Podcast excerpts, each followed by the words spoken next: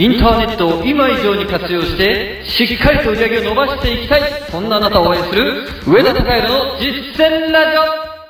オ。おはようございます。上田貴弘です。今日からですね、まあ、ちょっとテイストを変えてですねより実践ラジオということでラジオ風に持っていってますんでね、えーこれからも毎日毎日楽しんでいただければなというふうに思います。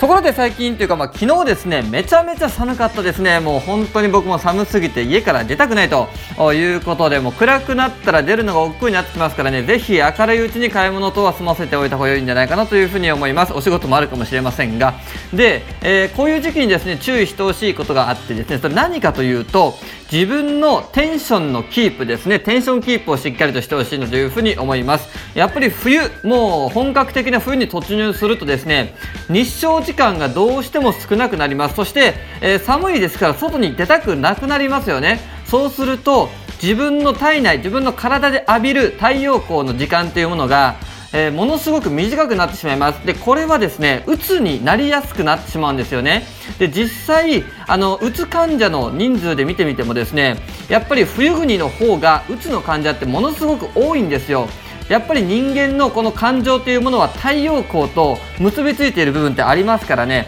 えー本当にまあそういった部分もしっかりと加味しながら、えーできるだけ太陽光を浴びるようにしていてください。そしてもしも自分の気分が落ち込んだ時にはですねもうこれは季節のせいだというふうに思っても良いかもしれません。まあ原因が分かっていると、えー何らかの対策っていうのは打ちやすくなるかなというふうに思いますんで、えーぜひ参考にしてみてください。ということで、え実践ラジオ今日のテーマに入りましょう。今日のテーマは思考の整理術。思考を整理するとき、まあ、どういうふうにされていますかね、えーまあ、いろんな思考の整理方法ってあると思います。で、まあ、僕もですねこれまでいろんな思考の整理方法をお伝えをしてきました。でその中のおすすめの方法というものが、えー紙に書き出すという方法をお伝えしましたよね、まあ、やっぱりですねパソコンとかスマートフォンのメモ帳に書くよりもやっぱ紙に書いた方が時間はかかるんですけれどもやっぱりしっかりとこう手を動かすことによって、えーまあ、脳とやっぱ連動していますからね、えー思考がすごく整理されやすいというのは以前お話しした通りです。で、えーそれと追加してですね今日は一つおすすめのものをお伝えしたいと思います。それ何かというとですねマインドマップを使えということなんですよね。マインドマップです。聞いたことありますか？ぜひ、えーご存知のない方は、まあ、このラジオを聞き終わった後にですねスマートフォンなりパソコンなりでマインドマップと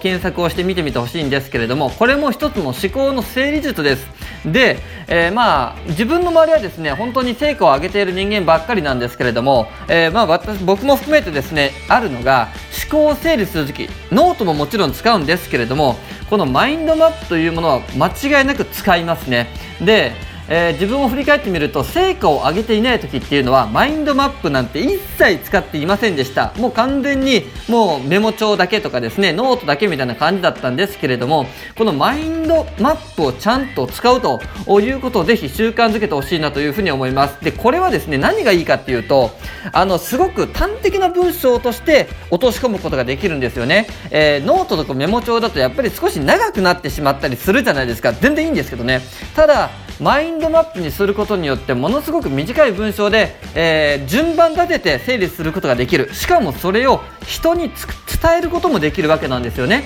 プロジェクトを回していく時っていうものは自分の思考というものを相手に伝えなければなりません。でその時に使えるものがまたこのマインドマップだったりするわけなんですよ。ですのでぜひこのマインドマップというものを使ってみてほしいなというふうに思います。おすすめはですねマインドノードという、えーものですね。まあ僕はそれを使っています。有料なんですけれども、えーまあこれ非常に使いやすいです。もしもちょっと使ってみようかなというふうに思うんであればマインドノード使ってみてください。ということでですね、えーまあ今日の実践ラジオ思考の整理術ということでお話をしていきました。是非マインドマップ活用してみてください。ということで今日は終わろうと思います。あなたは必ず成功する。それでは